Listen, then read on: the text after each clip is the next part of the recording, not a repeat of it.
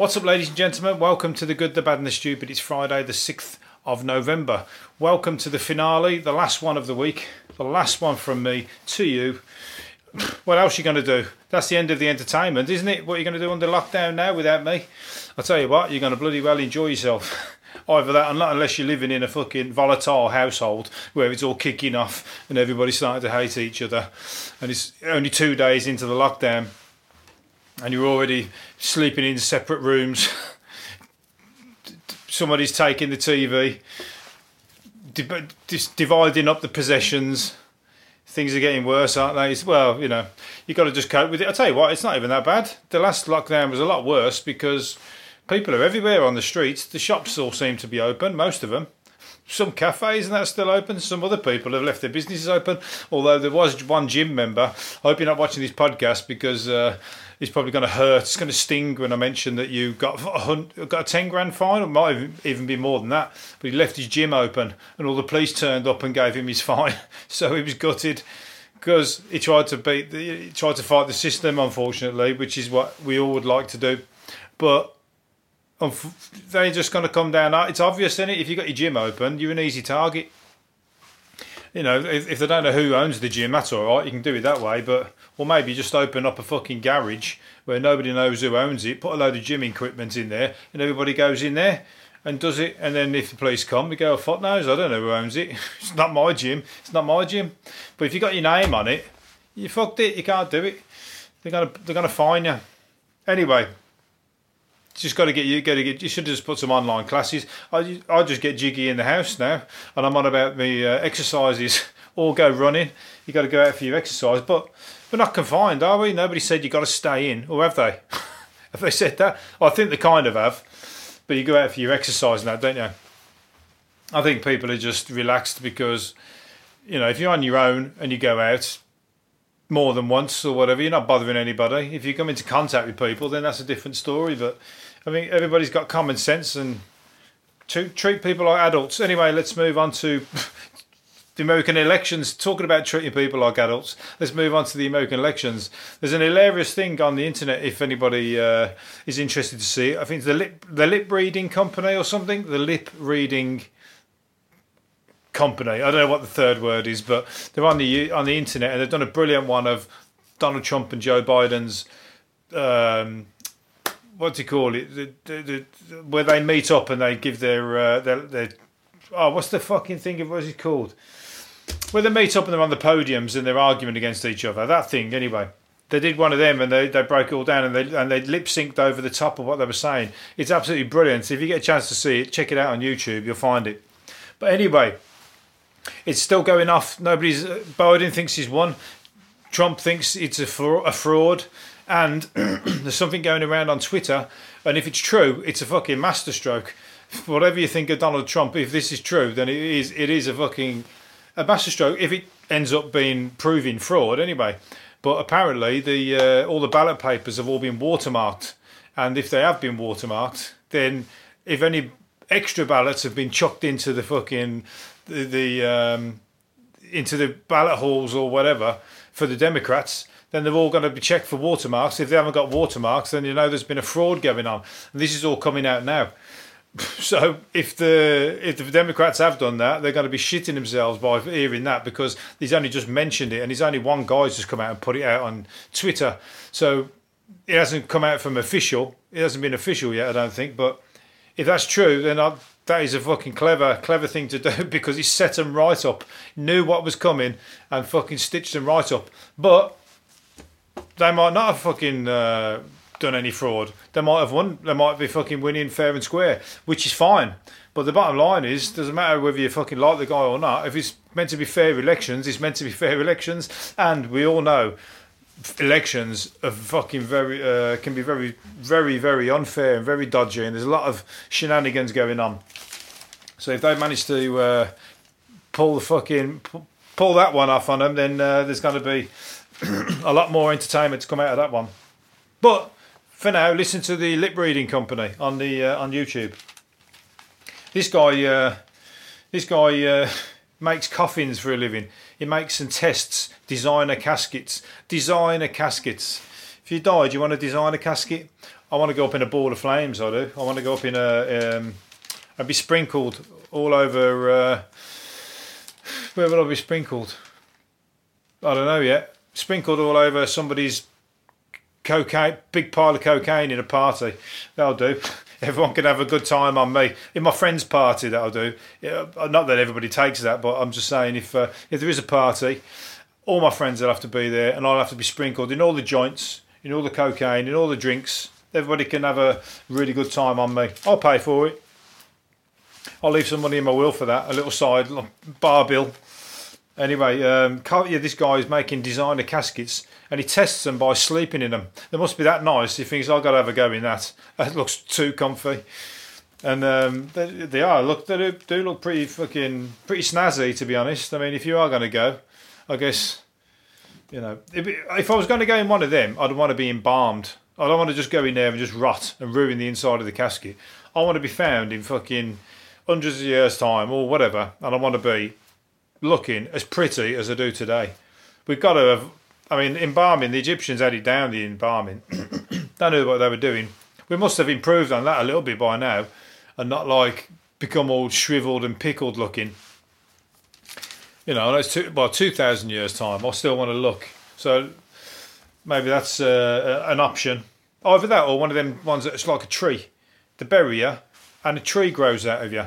That's got to be the best one. And then you're never going to die then, are you? You're always going to be in the tree. Well, you, you're always going to be part of life in the tree. Oh, we're getting all uh, we're getting all spiritual now. That's quite a good job. He probably doesn't, imagine if he doesn't, hasn't got a house. Nah, I'll just sleep in it. Every time I make a new coffin, I sleep in that until somebody picks it up and I keep swapping them over. And these are fifty fucking grand. No wonder he ain't got a house. If he hasn't got a house, fifty grand for one. For one, he's waiting for that fifty grand to come in.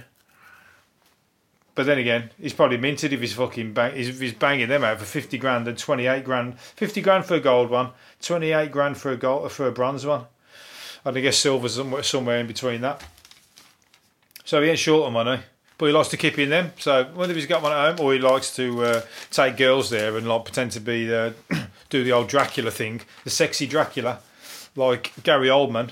Excuse me, I've got a frog in my throat. Cadbury's. Cadbury's um, have shrunk the size of fudge bars. Any fudge lovers, and that's not an innuendo, any fudge lovers, Cadbury's have shrunk it by twelve inches. No, not twelve inches. twelve percent, twelve inches. Any fudge lovers like wanted like a twelve incher. I'm sorry, no. Anyway, let's move on. I told you, no innuendos. A fudge lovers, twelve percent less. And they haven't told anybody. Investigative reporting, that is. Investigative report is... It's looking for, they've got people out there solving crimes and murders and all that. And then this guy has been measuring chocolate bars for the last God knows how long, guarantee, uh, get, hoping to guarantee himself a place in the newspaper when he finds one that has, has, has uh, shrunk in size and they're ripping people off without telling them. Well, there you go. He's done his, he's done his work. He'll get a medal for that. He should get an M B E for that one. The judge, the uh, fudge. The judge of fudge. That's what we're going to call him. The judge of fudge. All right, I've got a frog in my throat. I'll tell you what. I'm going to cut this one short. I can't. I'm going to be... Oh, with that, you're going to have to hear me going... That's it. I think I might have got it then. Anyway, let's carry on. A guy who went on to uh, new Naked Attraction. A shy virgin went on to Naked Attraction. He's shy, a shy virgin, but he goes on the T V and tells the whole fucking world, or the whole, well, yeah, whatever channel they got, whatever channel they're on, that he's a shy virgin. You ain't that fucking shy that you go on the T V and tell everybody that you that you're a virgin, and then all the women, all, all the uh, the things, you know, they hide the they hide the face, don't they? And they see, you see the body, and he ran off. He ran off set apparently. He, he felt faint, and it, when he was faced with six naked girls. I'll tell you what, I, I mean, I don't want to diss anybody, but some of the bodies on this fucking Naked Attraction, they shouldn't go on there. They're fucking all misshapen, all, a lot of awkward sizes, a lot of weird. I mean, about the, I'm going to talk, let's just say the blokes, I'm not going to talk about the women, I'm going to talk about the blokes.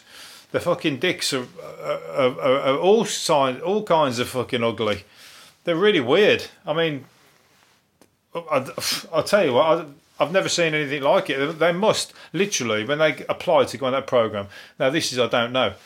but they must have to send in a photo of themselves as naked. I bet you they have to send in a photo of them naked, and then they go, yeah, he's fucking look weird, he looks weird, he looks weird, we'll have all them on, and we're just going to ridicule you or make people go, ugh, ugh, ugh, what's that? Fucking one's little and fucking fat, another one's fat with like a foot of foreskin, another one's like bent round, bent facing the wrong way, like a twisted periscope. It's all like that. So uh, you know, the same with all these all these programs. They put you on there if they think you're going to be of entertainment. What's the point in having them all look the same? It ain't going to work, is it? So they get fat ones, thin ones, they get all that. So they're only there to be ridiculed. Don't do it. I get ridiculed enough just at home, and that hurts enough without me going on the fucking T V, without uh, you know, doing the same thing on the T V. How that shy kid's gone and done that, I don't know. He's uh, he might have just gone over there to beat his shyness, but not the right way to go about it. Go see a fucking prostitute if you're gonna fucking, you know, you want to get out, get it, get it done and dusted. Anyway, what's what we got going on here? Um, and speaking of uh, investigative reporting or or, or world class reporting, here's another one from the Sun. Somebody's found two pork scrap, two two pork chops, and they looked like they the British Isles. To be fair, they do. Look, they, this is the first time I've seen one that actually does look like what the, they've put in the paper for. They've put two pork chops, and one is small, like Ireland, and the other one's big, like the U K, and they do look like the British Isles. I wonder how much they got paid to fucking send that one into the newspaper. The newspaper's like, yeah, brilliant story, they'll have that one. It's fucking brilliant. We won't have anything that's fucking of any interest to anybody.